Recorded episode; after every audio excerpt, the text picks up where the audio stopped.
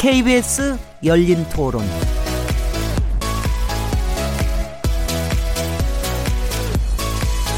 안녕하세요. 묻는다, 듣는다, 통한다. KBS 열린 토론 진행자 시민 김진혜입니다.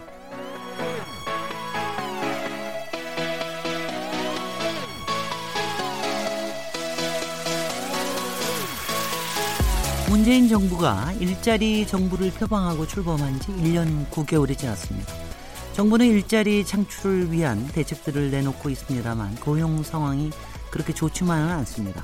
최근 통계청이 발표한 1월 고용 동향을 보니까 실업자 수가 19년 만에 최대치를 기록했고요. 이번 달 고용 지표는 더 나빠질 수 있다는 우려도 나오고 있더군요.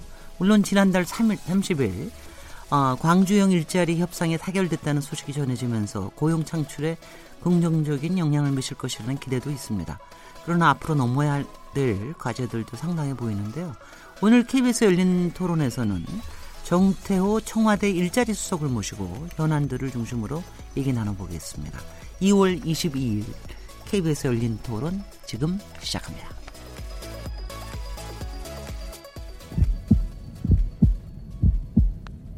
살아 있습니다. 토론이 살아 있습니다. 살아있는 토론, KBS 열린 토론. 토론은 라디오가 진짜입니다. 진짜 토론, KBS 열린 토론. KBS 열린 토론에서 매주 금요일마다 화제의 인물을 집중 탐구하는 시간을 갖고 있는데요. 화제의 인물을 직접 모실 수 있는 상황에서는 인물 토론에 직접 초대해서 얘기를 나누고 정치 사회적으로 불가능한 경우에는 인물 없는 인물 토론을 통해서 다양한 시선으로 화제의 인물을 분석해 보고 있는데요. 오늘은 어 이슈도 굉장히 화제가 크고 그리고 인물도 굉장히 화제의 인물이신 어 분을 모시고 인물 토론으로 꾸며 보려고 합니다. 먼저 코너를 함께 해주시는 패널 분들 소개해드리겠습니다. 매주 금요일마다 저희와 함께 하시는 분들이죠. 최병묵 전 월간조선 편집장님 자리하셨습니다. 네, 안녕하십니까. 김민아 전 미디어스 편집장님 자, 나오셨습니다. 안녕하세요. 어, 오늘 인물 토론의 주인공이십니다. 정태호 청와대 일자리 수석님 모셨습니다.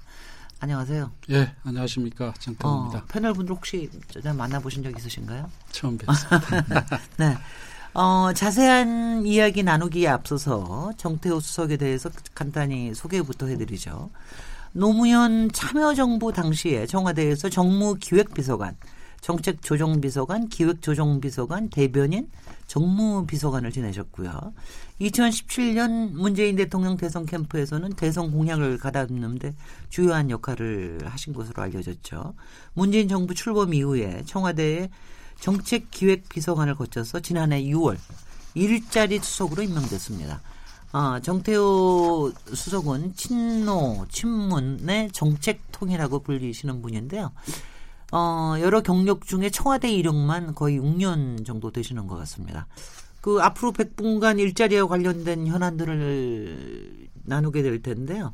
어, 제가 먼저 질문 좀 드리고 싶은 거는 네. 이 청와대 수석님이 이렇게 방송에 나와서 더구나 이렇게 긴 시간 토론에 참여하는 게 거의 처음 아닌가요?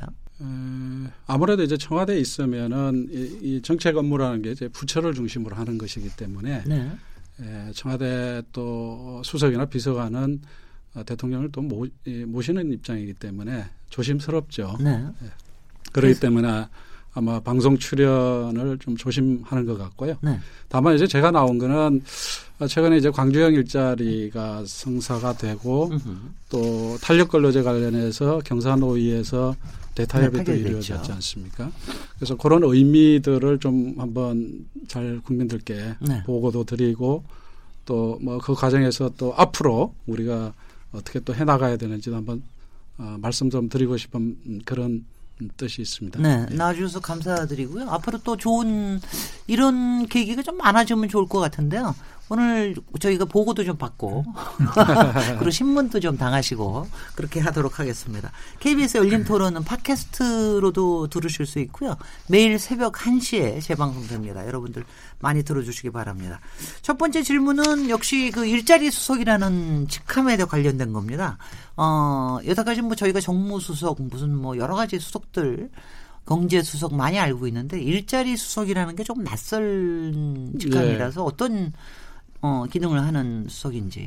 그야말로 뭐 일자리와 관련된 어, 정책의 기획, 뭐 조정, 어, 또 연관된 부서 간의 또 뭐 협업 이런 것들을 이제 조율하는 기능인데요.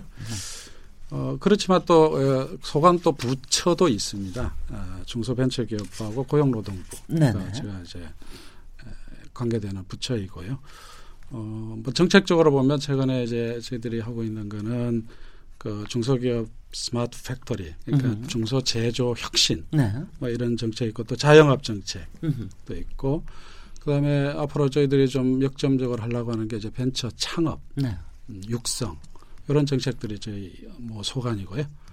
어, 그래서 어, 그 광주형 일자리 같은 경우는 어, 저 지역형 상생, 지역 상생형 일자리이기 때문에 네. 또 저희 예, 제가 또 중심이 돼서 진행을 했었습니다. 네, 네, 네. 광주에 많이 나타나셨다는 얘기 들었습니다. 예, 네. 잘 해결이 안 될때 네. 예, 광주 가가지고 뭐 시장님도 뵙고 또 그쪽에 노동계도 좀 뵙고 네.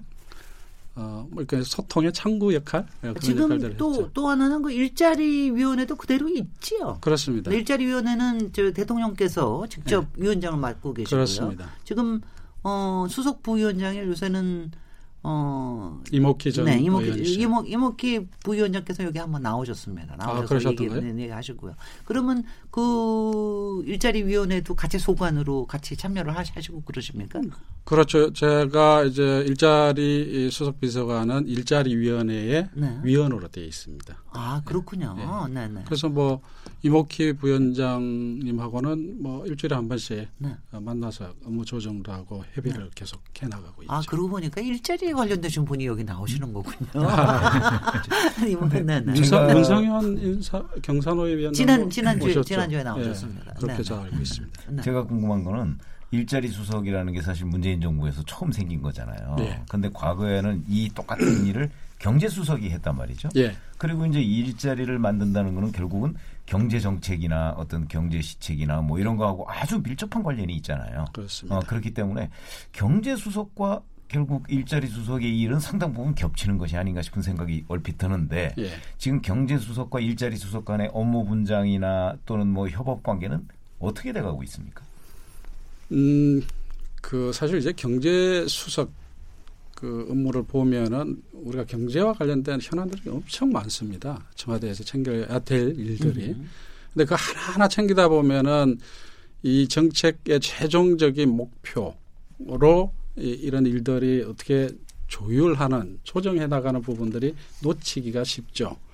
근데 지금 선거 때부터 어, 문재인 대통령께서 강조했던 거는 결국은 모든 정책의 궁극적인 목표는 일자리가 돼야 된다.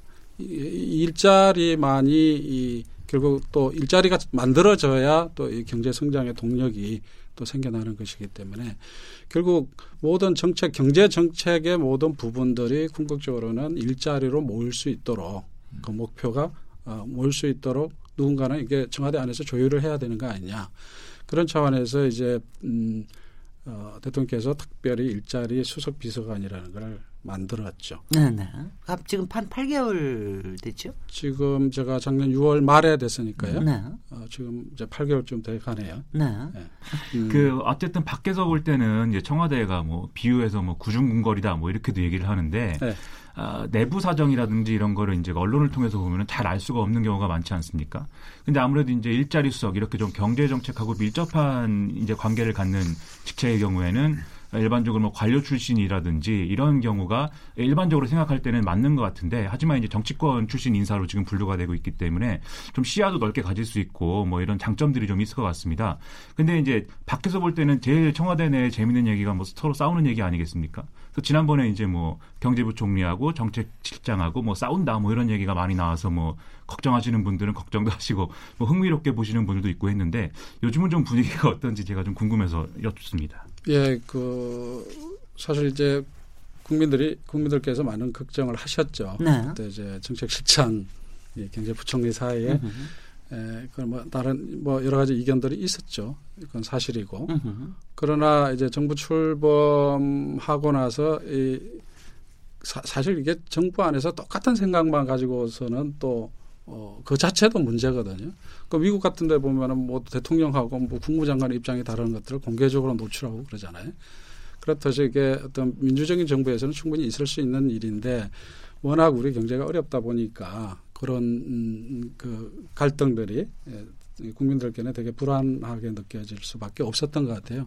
그러나 여하튼 우리 저 지금 홍남기 부총리께서 이제 부총리 취임하시고 나서 어떻게 보면은 지금 정책실장 김수현 실장님하고는 아주 뭐 너무 잘 맞는 음, 그런 상황인 것 같아요.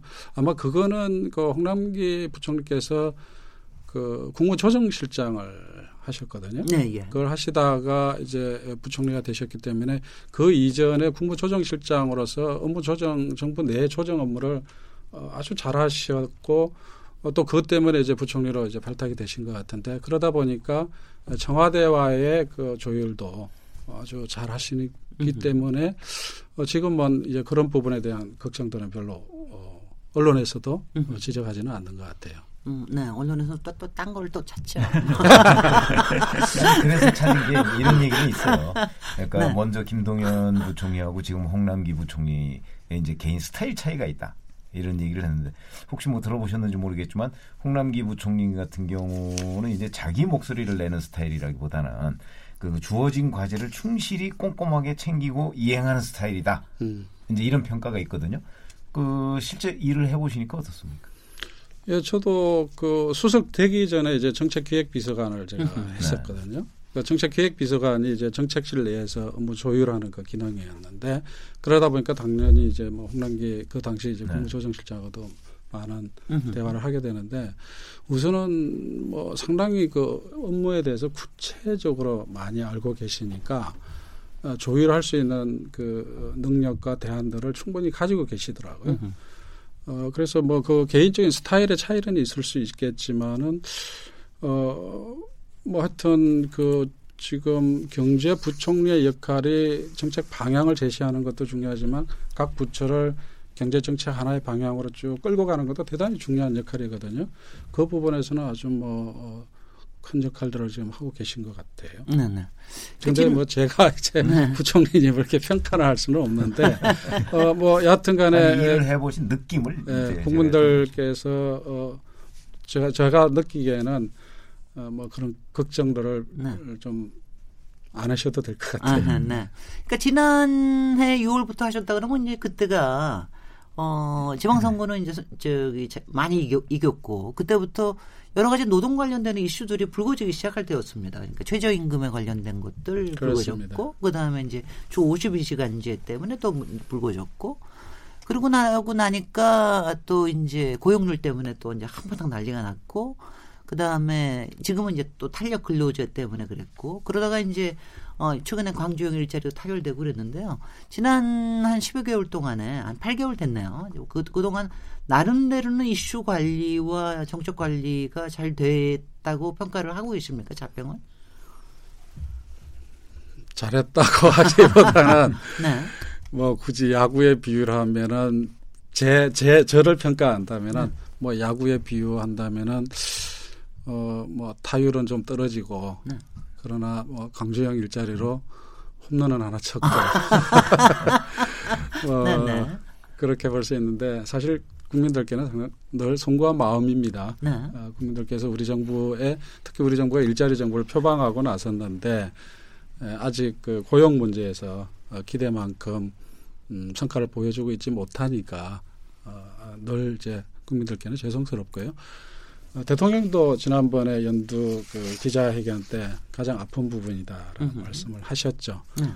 그래서 하여튼 어, 최선을 다하고 있습니다. 아, 뭐 아시다시피 예, 올해 들어와서 대통령의 대부분의 일정이 경제 관련 일정이죠. 그러신 것 예, 경제 활력을 위해서 정말 대통령께서 이제 최선을 다하고 뭐 있는데 아, 빨리 성과가 나와서 어, 국민들께서 좀 음, 국민들께 걱정을 좀 들어줄 수 있으면 좋겠습니다. 네.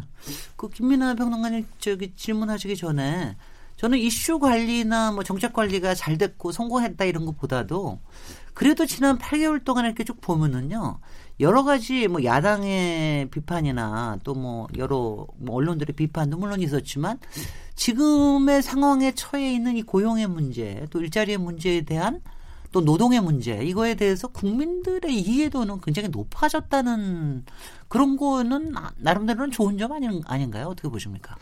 그렇죠. 뭐 국민들 입장에서는 이 과거 정권에도 이제 여러 가지 뭐 이런 뭐 고용이라든지 일자리에 대한 논란들이 여러 가지가 있었지만 아, 이 정부만큼 이렇게 구체적인 어떤 여러 가지 측면에 대해서 어, 고민을 하게 된 그런 사례도 사실 그렇게 많지는 않았던 것 같습니다. 그래서 그게 또 역설적으로 말하면은 또 그게 또 어, 요즘 상황에서도 우리 국민들 입장에서 뭐 긍정적인 측면은 또 있는 것 같다 이런 생각이 좀 들긴 하는데요. 근데 이제 여러모로 이제 일을 하는 사람 입장에서는 사실 또 네. 아, 여러모로 또 곤혹스러운 점들이 있었을 것 같습니다. 아무래도 이제 그 어, 주로 이제 그 지켜보는 사람 입장에서는 어, 언론 보도를 통해서 이제 지금 어떤 경제 상황이나 이런 것들을 많이 이제 알게 되는데 어, 사실 그렇게 뭐 우호적인 어떤 언론의 평가라든지 이런 거는 거의 뭐 제 기억에는 전무한 그런 상황. 이었단 말이죠. 그래서 이제 그게 이제 뭐 일각에서는 뭐 언론이 너무 편향됐다는 지적도 하지만 또 반대표 반대쪽에서 보면은 그렇게 뭐 언론이 어떤 뭐 좀 아, 이 정권이 하는 어떤 정책들에 대해서 긍정적인 평가를 좀 아, 하려고 해도 사실은 그럴 만한 이제 거리가 없었던 거 아닌가 이런 생각도 좀 드는 거거든요.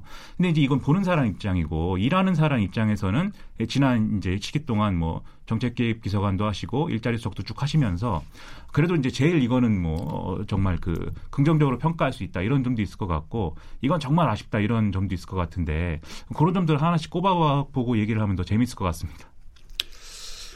어, 그 사실 그 저희들이 경제 정책과 관련해서는 그 말씀드리는 게 페르다임의 전환 이 음. 말씀을 많이 드립니다. 아, 그 저희 경제 정책을 3대 축으로 이제 설명하지 않습니까? 그 혁신 성장, 소득 주도 성장, 공정 경제 이렇게 얘기를 하는데 어, 어 혁신 성장은 최근에 나름대로 성과들이 나오고 있다고 봅니다. 네. 예를 들면은 어, 작년에 그 신규 법인 설립이 10만 개를 넘었거든요. 이게 역대 최다입니다. 음흠. 그리고 이 벤처 투자 또 보면 한 3조 4천억 정도가 투자가 됐는데 이 역시 역대 최다입니다. 그리고 벤처 그 자금 조성량으로 한 4조 5천억 정도 되는데 그 역시 최다고요. 그래서 우리가 경제가 전반적으로 어렵지만은 그래도 어 뭔가 이 바닥에서 새로운 어떤 흐름이 형성되고 음. 있다라는 거죠. 실제로 벤처 하시는 또 투자하시는 분들 만나 보면은 우리 정부 들어와서 많은 성과들이 있다라고 인정을 하고 있고요. 음. 특히 제약 분야 같은 데는 제가 뭐 제약회사 저는 이제 일자리 수석이기 때문에 다양한 분들을 현장에서 만나는데 에, 그런 제약 분야 쪽에서는 많은 성과들이 나오고 있다고 그래요. 그래서 그런 부분들의 성과가 있고요. 그리고 소득주도 성장 정말 이, 이 비판적인 관점에서는 기성전 소득주도 성장인데 더더욱 좀 더 좁혀보면 이제 최저임금 부분인데요. 네.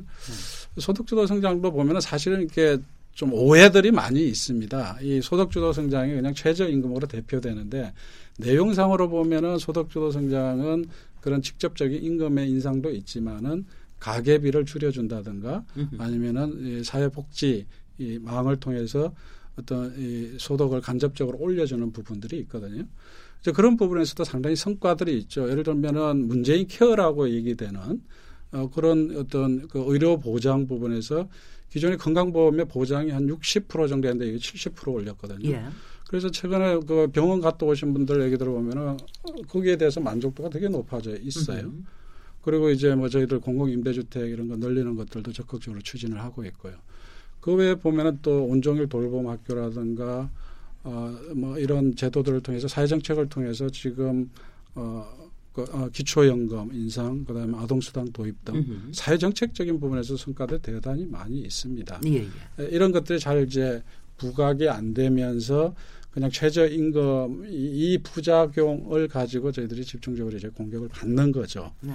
어, 그러나 여하튼간에 소득주도 성장을 통해서 어, 또, 어, 작년 같은 경우에는 또 논란이 있습니다만은 그 여튼 간에 내수, 그 소비 쪽, 소비를 통해서 또 경제 성장률이 어느 정도 달성되고 있다라는 그런 긍정적 평가도 있거든요. 예. 예 그래서 이제 그런 것들 좀 제 생각에는 좀 균형적으로 어, 좀 종합적으로 좀볼 필요가 있겠다. 네, 네. 아, 그래야 우리가 좀 합리적인 토론, 논쟁도 되지 않겠냐 그런 생각입니다. 그 공공에서 상당한 부분에 이제 복지나 안전망을 좀 제공을 하면서 일자리를 만드는 그 가장 대표적인 지금 케이스로 광주형 일자리 네. 그 성사를 또 굉장히 어, 보람 있게 생각을 하시는데요.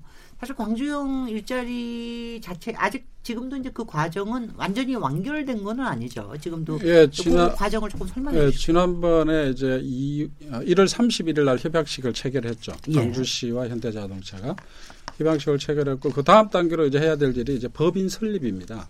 어, 제가 뭐 어, 그 확인해 보니까 6월 말을 목표로 해가지고 법인 설립 준비에 들어가 있다 그러고요. 그리고 이제 21년부터 이제 공장 가동에 들어가는데 이제 그때는 이제 자동차를 판매하기 시작하는 거죠.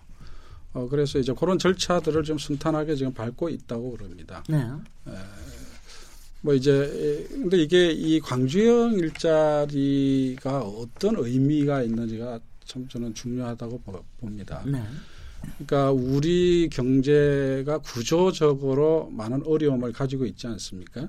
그런 거를 이제 돌파할 수 있는 뭔가 계기 또는 이제 방안이 필요한 건데 그런 점에서 광주형 일자리는 우리 경제가 살, 살아갈 수 있는 그런 좋은 돌파구를 만들어냈다. 그 실제로 이게 광주형 일자리라는 거는 우리가 한 번도 가보지도 않았고 그리고 또 많은 사람들이 이게 될까? 이렇게 뭔가 어떤 경우에는 좀 뭐랄까 좀 냉소적으로 또 이렇게 봤던 그런 사업이었는데 여튼 뭐 저희들이 상당한 노력을 통해서 이제 뭐 일단은 성사를 시킨 거죠. 네. 어 이게 결국은 음 핵심적인 내용은 노사 민적 그러니까 이제 노동계와 그리고 어 경영계 그리고 지역 주민 그리고 이제 정부의 대타협을 통해서 이루어지는 거거든요. 한 번도 이런 일이 없었던 음흠. 거죠. 어, 그렇기 때문에 이 노사민정 대타협을 통해서 지역에서 그리고 대기업이 지방에 투자를 하는 이런 모델을 우리가 처음 만들어냈던 것이기 때문에 그 의미는 저는 이제 그렇게 표현을 하죠. 한국 경제사에서 획을 긋는 사건이 될 것이다. 그렇게 저는 이제 말씀을 드리고 있습니다. 그런데 이제 저희가 내용을 좀 모르는 부분이 있어서 음, 음, 여쭤보는 건데 이 문제하고 관련해서 이제 울산 현대자동차 노조에서는 뭐 만약에 이게 그 완벽하게 실천에 옮겨지면 파업을 하겠다. 뭐 이런 얘기가 나오잖아요. 음. 근데 저희가 그냥 잘 모르는 사람 입장에서 보면 얼핏 그게 일리가 좀 있어 보여요. 왜냐하면 광주형 일자리 국민들한테 알려지기는 무슨 임금을 뭐 울산 현대자동차 노조나 이런 데보다 훨씬 적게 받는다 뭐 이런 거 아니겠습니까? 네. 그러면 거기에서 만약 자동차 생산이 본격화되면 울산 현대자동차 의 경우 임직원들에 대한 이 뭐 처우 음. 이런 것들은 훨씬 줄어들 거 아니야. 이런 걱정들이 있어요. 네. 어떤 차이가 있는 겁니까? 광주형 일자리가 지속 가능해지려면 울산에 있는 다른 현대자동차 공장들하고의 임금 체계나 복지 문제 뭐 이런 게 그 결과적으로는 큰 차이가 없는 건가요? 아니면 울산 현대자동차 노조의 걱정대로 그게 떨어질 가능성이 있는 건가요? 그러니까 광주형 일자리, 그러니까 광주에 만들어지는 공장은 현대 공장은 아닙니다. 정확하게 네. 가면은 이제 그 위탁 생산하는 별도의 법인을 만들어서 그 법인에서 경영이 되는 어, 공장이죠. 음, 어, 그런 건데 결국은 우리나라의 뭐 현대 기아차가 가장 크니까. 네. 그런데 거기서 생산하는 차는 네. SUV 경차이죠. 네. 근데 이 SUV 그 현대차 얘기입니다. 네. SUV 경차인데 이거는 울산 공장에서 절대 만들 수가 없다라는 거예요. 아, 예. 왜 그러냐? 음. 임금이 너무 높아가지고 음. 만들어봤자 손해만 본다라는 거죠. 네. 그렇기 때문에 이거는 울산에서 만드는 자동차하고 경쟁이 되는 음. 기업 간에도 경쟁이 되는 건 아니라는 게 이제 현대차의 설명입니다. 네. 그런 거고요. 어, 실제로 이게 어떤 모델이 이제 세계적으로 있지 않습니까? 그러니까 독일의 폭스바겐이 네. 경영 상태가 되게 어려웠을 때 음. 노조에 제안을 합니다. 그게 소위 아우토 5천이라는 건데 음. 5천 마르크의 월급으로 어 5천 명의 고용을 할 테니까 음. 당신들 제, 어, 동의하냐. 그래서 음. 그 당시에 노조가 동의해 가지고 별 유사한 이런 별도의 법인을 만들어 가지고 생산을 하게 되는 경험이 있습니다. 그래서 음. 그때 폭스바겐이 그런 과정을 통해 가지고 어, 경영이 정상화되는 음. 그런 사례가 있거든요. 음. 그래서 이 광주형 일자리가 나오게 된 배경이 현대자동차가 한 것도 아니고 광주시가 시작한 것도 아니에요. 음. 광주에서 노동운동을 했던 분들이 야 이게 광주에 일자리를 만들고 음. 그다음에 자동차 산업을 더 키워나가기 위해서는 어떻게 해야 되냐. 울산이 너무 그 임금 수준이 높으니까 음. 점점 더 이 현대나 기아의 경쟁력이 떨어지고 있으니 그래서 노동운동을 하셨던 분들이 독일의 그 사례를 연구해 가지고 음. 그 사례를 또 국내에 어떻게 적용할지를 용역을 줘가지고 연구한 결과를 정치권에서 수용을 했던 거거든요. 그래서 음. 윤장현 시장이 지방선거 끝나고 나서 광주시의 핵심 사업으로 선정을 해서 추진했던 거예요. 음. 그래서 그런 배경을 보면은 네. 결국은 우리 자동차 산업을 다시 에, 그, 그 부활시키고 네. 그리고 지역 경제를 살려내고 더더구나 지역의 일자리를 만들어내는 음. 그런 차원에서 광주에서 시작이 됐던 거죠. 그런데 음. 이렇게 얘기를 해요. 아니 반값이다 네. 나쁜 일자리다 이렇게 얘기를 하는데 저는 그렇게 질문을 던져보고 싶어요. 광주의 그 젊은 일자리가 없는 젊은 청년들을 당신들이 생각을 해봤냐? 그 사람들은 그 지난번에 우리가 12월 6일 날 그 협약식을 하려다가 현대하고 어, 광주 시간에 하려다가 그 자초됐거든요. 네. 그때 그 이후에 강주에 있는 그 고등학교 그 특성하고 다니는 친구들이 선생님한테 이거 언제 되냐고 계속 묻는다라는 음. 거예요. 불안한 거예요. 자기 일자리 졸업해봤자 갈 데가 없으니까. 그리고 실제로 2017년을 보니까는 강주의 청년들이 5천 명 이상이 광주를 떠나요. 그럼요. 갈 데가 없으니까 취직할 데가 없으니까 일자리를 찾아서 수도권을 오는데 그럼 수도권 온다고 일자리가 있냐 그거 아니거든요. 음.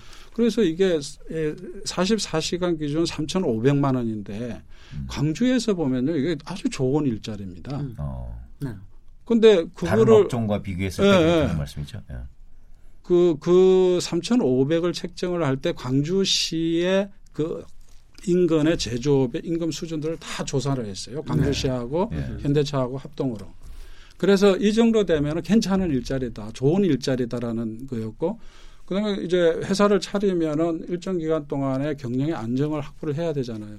뭐 돈이 남아야 되잖아요. 네. 그런 걸 다 종합적으로 고려해 보니까 3,500 그것도 음. 평균 초임 임금 3,500이거든요.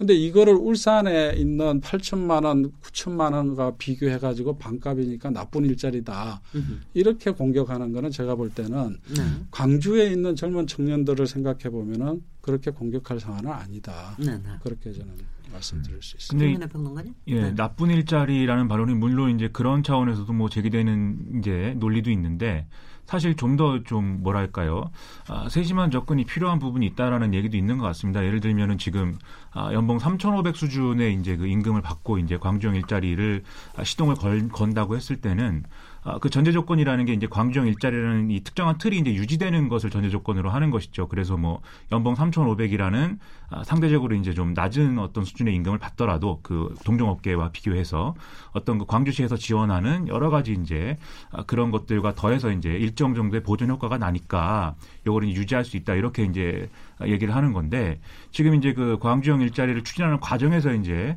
어, 드러난 것들은 사실 어, 어, 각 이제 광주형 일자리를 추진한 주체 중에 강력한 의지를 갖고 있는 게 광주시 그리고 정부 어, 그다음에 이제 일부 말씀하신 이제 애초에 이제 문제를 제기했던 노동계 일부 이제 이렇게 있는 것 같고 어, 사실은 이제 그 좀 더 이제 좀 투자를 많이 해줬으면 했던 현대차라든지 그다음에 이제 노동계 일각 이렇게는 지금 이제 그 의구심 내지는 뭐 이런 것들을 갖고 있는 것 같습니다. 그래서 이 신뢰 관계가 형성되지 않은 상황에서 이게 이제 유지 가능한 거냐 이렇게 봤을 때 만약에 만에 하나라도 이 광주형 일자리가 유지가 유지 가능하지 않은 상황이 되면 이 낮은 임금을 받는 상황이 이제 전체 이제 그 동종업계의 어떤 뭐 어, 임금의 상승을 뭐 억누르는 그런 결과가 된다든지 이 결과로 또 뭐 원치 않은 피해자들이 뭐 양산된다든지 이런 걱정을 또 하는 것 같아요. 그래서 그런 부분 그런 우려를 불식시키기 위해서라도 현대차가 뭐 더 적극적으로 뭐 투자를 할 수 있도록 아, 유도해 줬으면 좋지 않았을까. 왜냐하면 뭐 어, 국내 생산 라인에 투자한 게 현대차가 이제 오래됐다고 하니까 그런 점들이 좀 아쉽다라고 하는 얘기도 있는 것 같고 좀 이런 신뢰관계 구축에 어떤 문제가 있는 것 같거든요. 그래서 최근에 이제 사회적 대화를 통해서 뭐 탄력 근로제 관련한 논의에서도 그런 점들이 드러난 것 같고 그래서 좀 어, 이 일자리 수석의 입장에서는 그런 부분들은 좀 어떻게 평가하고 계시는지 그것이 좀 궁금합니다.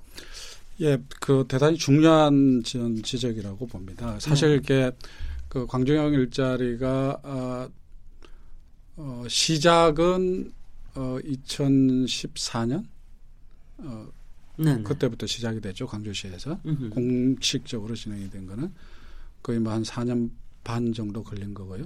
아니 5년 가까이 걸렸네요. 그런 거고 어, 또 실제로 이 공식적으로 현대하고 광주시하고 협의하는 과정에서 몇 번 이 자초될 뻔 했었죠. 네. 그랬었는데 어, 뭐 심지어 공식적으로 협약식 체결한다고 선언까지 해놓고 취소가 된 상황이 그렇죠. 있었죠. 그 배경에는 결국은 노사 간에 아니면은 그 정부와 노동계 간에 충분한 신뢰 관계가 형성돼 있지 못했던데 원인이 있었던 거죠. 어, 그래서 어, 결국은 이 그런 신뢰 관계를 어, 어, 쌓아 나가는 과정들이 되게 힘들었던 것 같아요. 네. 그거는 우리가 처음 해보는 일이기도 하고 또 우리 사회에 그런 불신의 구조가 아주 오랫동안 쌓여 있었기 때문에 이게 그 그쪽 광주 쪽에 이제 노동계 입장에서는 야 이거 했다가 나중에 덜러리 선거 아니냐. 아니면은 뭐 나중에 이제 뭐 팽당하는 거 아니냐. 이런 걱정들이 실제로 많이 하셨던 것 같고 더 나아가면은 아니 이렇게 되면은 나중에 이게 그 오히려 노동자들한테 불리한 뭐 그런 결과가 나오는 게 아닐까 또 그 걱정도 있는 것 같고요. 그럼에도 어 여튼 광주시와 현대가 어 그런 그 노동계의 걱정들을 들어주는 역할들을 아주 적극적으로 한 것 같고요. 어, 최종적으로는 이제 노동계에서 어떤 결단들을 해내셨는데 그 결단을 할 때 배경을 제가 들어보면은 이 상태로 가면은 광주 지역에서 어, 일자리는 더 늘어나기 어렵다. 그리고 아까도 말씀드린 것처럼 이 대학, 고등학교, 대학을 졸업하는 친구들이 더 이상 갈 데가 없는 이 현실을 타개할 방법이 없다. 좀 더 나가면 우리 한국 경제가 나아가는 데 있어서 이 외에는 길이 없다. 이런 거를 그 강주의 노동계가 아주 깊이 고민을 했더라고요. 음흠. 그러면서 이제 막판에 이제 결단을 내리면서 그리고 노, 저, 어, 현대와 어, 강주시가 그들의 그분들의 걱정을 들어주고 어, 어 뭔가 신뢰를 주, 는 그런 역, 어, 노력들을 하고 그러면서 최종적으로 이제 결정이 된 거죠. 네. 자, 그래서 어, 조금 전에 말씀하신 것처럼 이 그 신뢰 관계가 결국 되게 중요한 건데 이번에 그 탄력 근로제와 관련해서 경사노위의 그 최종적인 합의도 어, 제가 네네. 양쪽의 얘기를 들어보면은 결국은 이제 신뢰의 문제였어요. 어, 그래도 계속 그 경사노위 안에서 토론을 해 나가면서 어, 결국 경사노에서 경영계는 어, 탄력 근로제를 얻어갔고 노동계에서는 어, 노동자들의 건강권과 그다음에 소득이 감소될 수 있는 부분에 대한 그 어, 방어막 네. 여러 걸 이제 노동계는 확보를 한 거거든요. 노동계 입장에서는 탄력 근로제를 양 그 단위 기간을 늘리는 것을 양보한 거고 예. 경영계에서는 소득 보전과 노동자의 건강권이라는 부분을 양보한 거죠. 예. 결국 이게 가능했던 거는 양쪽의 옳은 토론과 어, 그다음에 서로 대화를 통한 신뢰의 형성 이 있었기 때문에 이번에 가능했던 거거든요. 그분들 스스로 그렇게 얘기를 하더라고요. 예.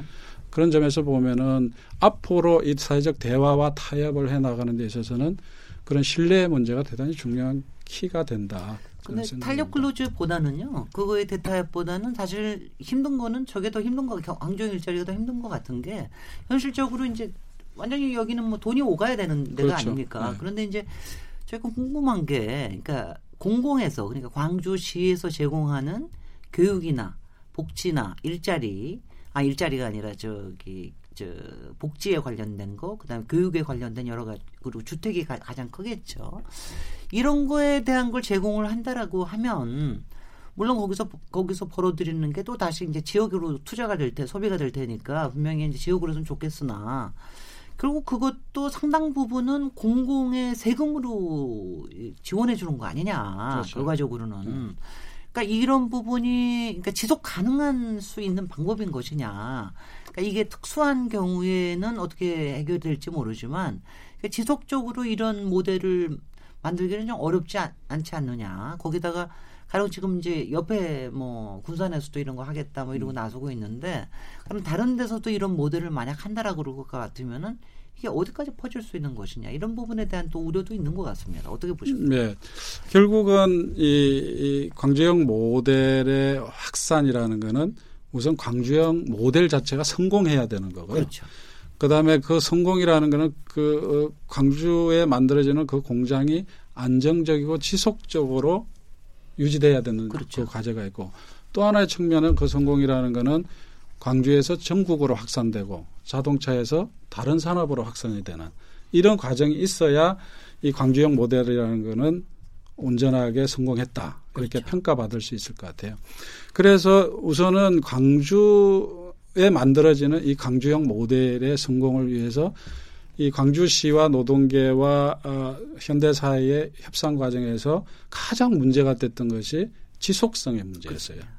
이걸 어떻게 하면은 가다가 뭐 심지어 노동계에서는 중간에 현대가 떠나버리는 게 아니냐 네. 뭐 이런 걱정. 현대 입장에서는 어, 이게 만들었다가 나중에 노동계가 또 들어와 가지고 뭐 노동 단체권 어, 뭐 무슨 그 어, 네. 강력한 뭐 이렇게 그 어, 투쟁들을 하면은 나중에 그 우리 감당을 어떻게 하냐. 글쎄요. 뭐 이런 것들이 계속 그 논의가 됐던 것 같습니다. 그래서 어, 이 서로 간에 에, 그 신뢰를 확보하는 과정이 너무 힘들었던 거죠. 음. 그러니까 현대 입장에서는 떠나가지 않는다라는 그거를 보여줘야 되는 거고, 그거는 결국은 현대 이름으로 현대 브랜드로 이제 공, 이 차가 이제 판매가 되는 거고 그다음에 현대가 투자를 직접 하는 거고 그다음에 현대가 기술적인 모든 거에 대해서 책임을 지고 가져야 되는 이런 여러 가지 약속들이 있겠죠. 노동계 입장에서는 이 노사 합의라는 거, 노사 민정 합의라는 것이 적어도 어느 정도 그 정신은 지키겠다라는 또 약속이 좀 필요했던 거죠. 그 부분이 사실은 12월 6일 날 그 행사를 어, 그 어, 계획했다 합의했다가 취소되는 또 하나의 네네. 이유가 됐었어요. 그 음, 유효 기간을 어떻게 잡을 거냐. 음. 그래서 뭐, 어, 저, 5년. 5년으로 할 거냐. 예, 그래서 이제 누적 생산 대수 35만 대까지는 음. 우리가 노사 민정의 합의상 이거 정신이 그대로 유지돼야 된다. 음. 아, 이런 이제 합의 정신을 그 협정서에 집어넣는 거였는데 노동계에서는 좀 오해가 있었죠. 그것이 노동자들의 법적인 권리, 기본적 권리를 제약하는 거 아니냐. 라는 것에 대한 오해가 있으면서 그 유효 기간을 둘러싼 이, 이 논쟁이 좀 있었죠. 그러면서 이제 12월 6일 행사가 자초됐는데 결국은 지난번 최종적으로 합의할 때는 그것이 노동자의 기본적 권리를 부정하지 않는다라는 네. 부속 결의서를 서로 작성해 가지고 오해를 해소하면서 어, 행사, 그 합의 협약식까지 가게 됐죠. 하여튼 그래서 이 양쪽에도 그 서로가 이, 이 성공해야 된다라는 부분에 대한 어, 강한 의지 그리고 그것을 위한 서, 상호 간의 신뢰가 있는 약속 뭐 이런 것들이 있었던 거고요. 하여튼 그게 끝까지 쟁점이 됐었다라는 음. 거고. 근데 이걸 또 확산하는 부분에서 과연 그러면은 타 지역에서 어, 어, 이 모델이 과연 성공할 수 있는가에 대한 확신이 있어야 다른 지역으로 갈 수 있는데 의외로 어, 지방에서 어, 관심들이 많습니다. 굉장히 많더라고요. 예, 우선 지방 자치단체장들이 예, 엄청난 관심을 가지고 있고요. 음흠. 왜 그러냐면 지금 지역 경제가 되게 어렵습니다. 글쎄요. 어, 제가 군산 뭐 어, 구미 이런 얘기를 많이 합니다만은 군산은 이미 많이 알려져 있죠. 뭐 조선업 때문에 네. 어, 상당히 그 그게 고용 위기 지역으로 지정이 됐는데 제가 뭐 구미도 가 보니까는 이게 구미가 어, 전통적으로 우리 그 산업화 단계에서 가장 상징적인 도시였잖아요. 가 보니까 거의 뭐 산업 단지가 거의 뭐 붕괴 직전까지 가 있더라고요. 그러니까 이런 이 지방 자치 단체에서 어, 자기 지역의 그 산업을 일으켜야 되는 그런 그 과제가 정말 그 어, 심각할 정도로 그런 음. 현상이들 그러다 보니까 광주형 일자리에 대한 관심이 되게 높다라는 네네. 거고요. 기업들 기업 쪽도 만나 보면은 사실은 이제 국내에 공장을 짓는다는 것에 대해서 약간의 이렇게 주저함들을 가지고 있어요. 그 노사 문제도 있고 인건비 문제도 있고 그러니까 다 해외로 나간 거지 않았습니까? 이제 그런 건데 요새 중국에 이제 공장을 이렇게 만지어 놨는데 중국 쪽에서 경제가 좀 어려워지고 있지 않습니까? 네. 그러니까 이걸 옮겨야 되냐 말아야 되냐 그렇게 고민하는 데도 많더라고요. 그런데 그 와중에 이제 강주행 일자리가 딱 성사가 되니까 아, 국내에도 한번 가볼까 음. 이런 또 관심도 가지는 분들도 계시더라고요. 네. 어, 노동계도 아까 말씀드린 것처럼 아, 이, 이 지금 그 뭔가 좀 합리적 노동 운동을 통해서 어, 뭐그 그 근로자들의 일자리를 늘려가야 된다는 또 그런 공감대들이 많이 형성이 되고 있거든요. 음. 이런 걸 보면은 광주형 일자리가 이걸 뭔가 이 모델이 확산되는데 에, 뭔가 이제 큰 계기가 되지 않을까 저는 그렇게 이제 믿고 있고 실제로 어, 구체적으로 뭐 논의가 있는 지역들도 있는 것 같아요. 그래서 저희들이 어저께 뭐 총리께서도 어, 상, 뭐, 한 두세 군데 정도 더 적극적으로 어, 어, 만들 수 있도록 하겠다. 그래서 저희 정부가 어제 상생형 지역 일자리라는 그 지원 대책을 어제 발표를 했죠. 네. 예. 그, 어, 그러니까 광주형 일자리 모델을 전국적으로 확산시키기 위한 정부의 강력한 의지가 어제 그 대책을 통해서 분명하게 이제 보여졌다 이렇게 볼 수 있겠죠. 네, 네. 이, 저희가 사실 뭐 잘 몰라서 그 묻는 건데 이제 이런 걱정이 있어요. 왜냐하면 여러 가지 근로 조건이나 임금이나 뭐 이런 것들이 사실은 잠정적으로 유예된 거 아니겠습니까?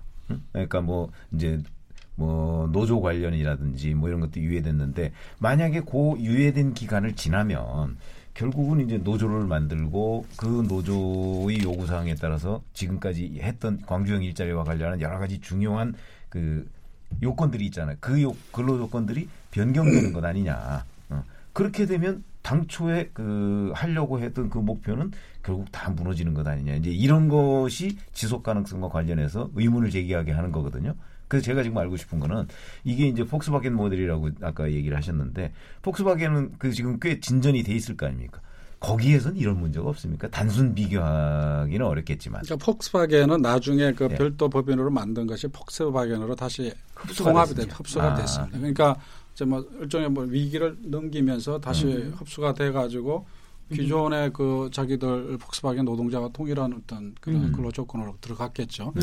그러니까, 그러니까 여기서는 어. 그 그래서 이게 노사민정 합의라는 게 되게 중요한 거죠. 네. 그리고 이제 합의에 따라서 노정협의체라는 게 또 만들어집니다. 네. 네. 그래서 어 노정이면 경영계는 빠진 겁니까? 그러니까 강주 그러니까 광주하고 광주하고 노동계 노동계하고 의 그 협의체가 이제 음, 그러면 거죠. 요 법인체 네. 법인체의 경영자들은 거기서 빠져 있는 상태인가요? 이제 겨, 그거는 이제 음. 이렇게 보면 되는 거죠. 음. 어, 노사민정협의체 협의회에 선언이 있었고 거기서 이제 이번에 합의 사항을 의결을 하게 된 거죠. 네, 네. 그리고 어, 구체적으로는 노정협의체에서 어, 앞으로의 그런 저런 이제 이슈들이 생길 때 음. 예, 실무적으로는 논의를 하겠죠. 그러나 네. 건의를 가지고 있는 거는 노사민정협의체라는 게 음. 예를 들면은 어, 공장을 이제 법인을 만들어 가지고 공장을 가동한단 말이에요. 음. 그러면 그 안에서 여러 가지 노사 문제가 발생하지 않겠어요?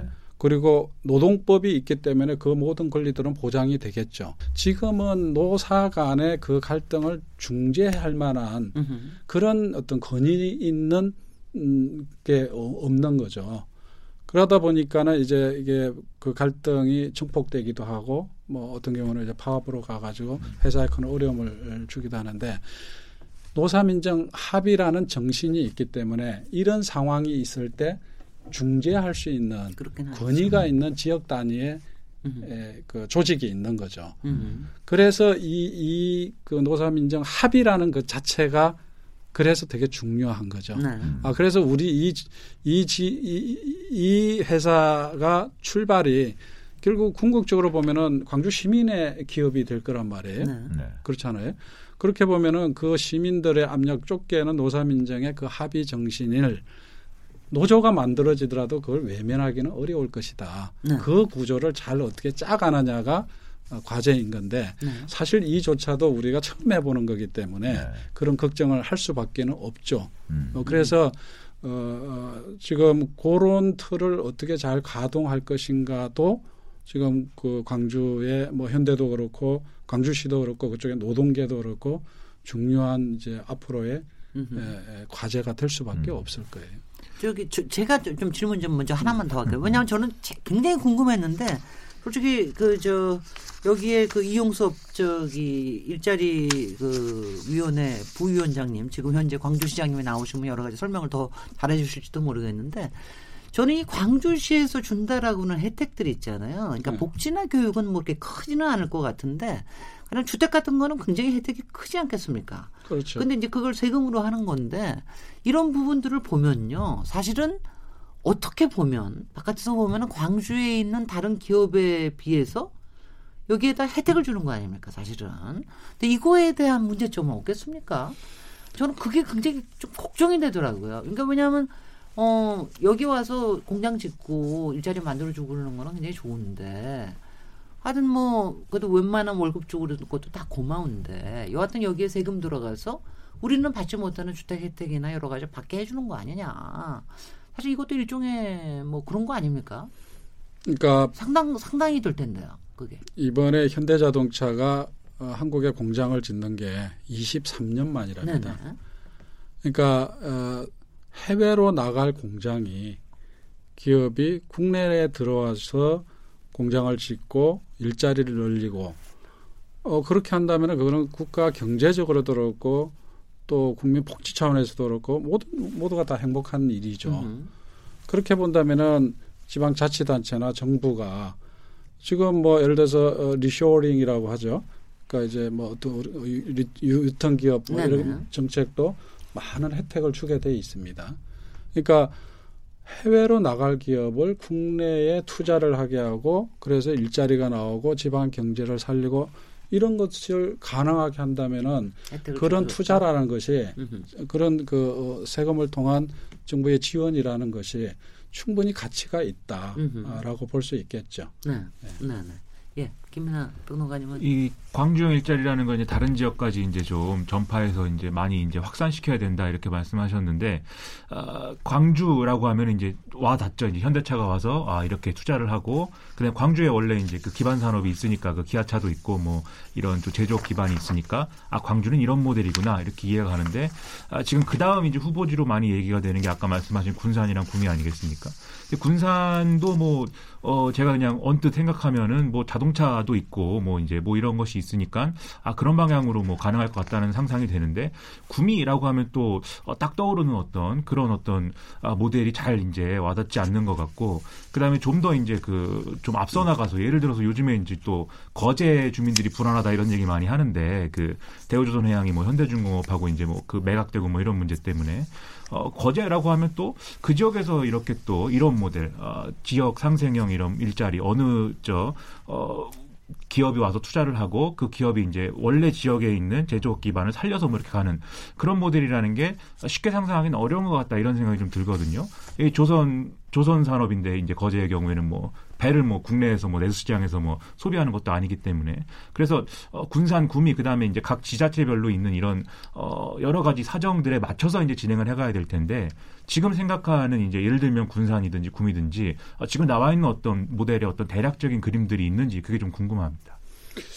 이게 이제 광주형 모델이라고 그러는데 이제 이걸 전국적으로 일반화시키면은 저희들 용어로는 정부가 이제 확정된 용어는 상생형 지역 일자리 이렇게 표현합니다. 그러니까 그 상생형 지역 일자리에는 광주형도 있고 구미형도 있고 뭐 군산형도 있고 또 다른 유형들이 나올 겁니다.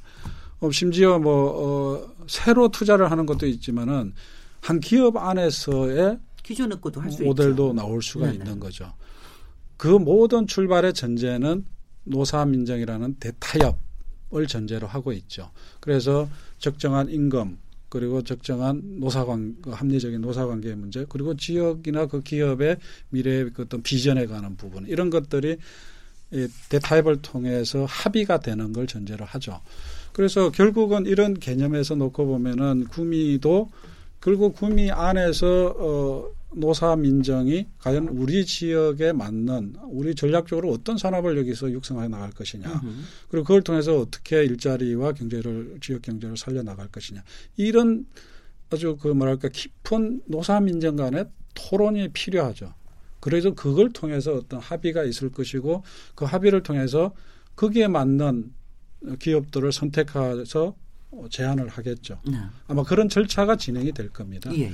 네, 그래서 그렇게 가기 때문에 제가 뭐 구매는 뭐가 좋다, 음. 군산은 뭐가 좋다 얘기하는 거는 이 아니, 개념상으로도 안 맞는 얘기죠. 음. 정부 주도형이 되면 절대로 안 될 것 같아요. 그렇습니다. 만약 뭔가 제한이 있을 때는 뭔가 가능하게 해줄 수 도와줄 수 있다 이렇게 네, 돼야지 맞는 것 그렇습니다. 같습니다. 네. 오늘 KBS 열린 토론 정태호 청와대 일자리 수석님 모시고 얘기 나누고 있는데요. 잠시 쉬었다가 인터뷰 이어가도록 하겠습니다. 지금 여러분께서는 KBS 열린 토론 시민 김진애와 함께하고 계십니다.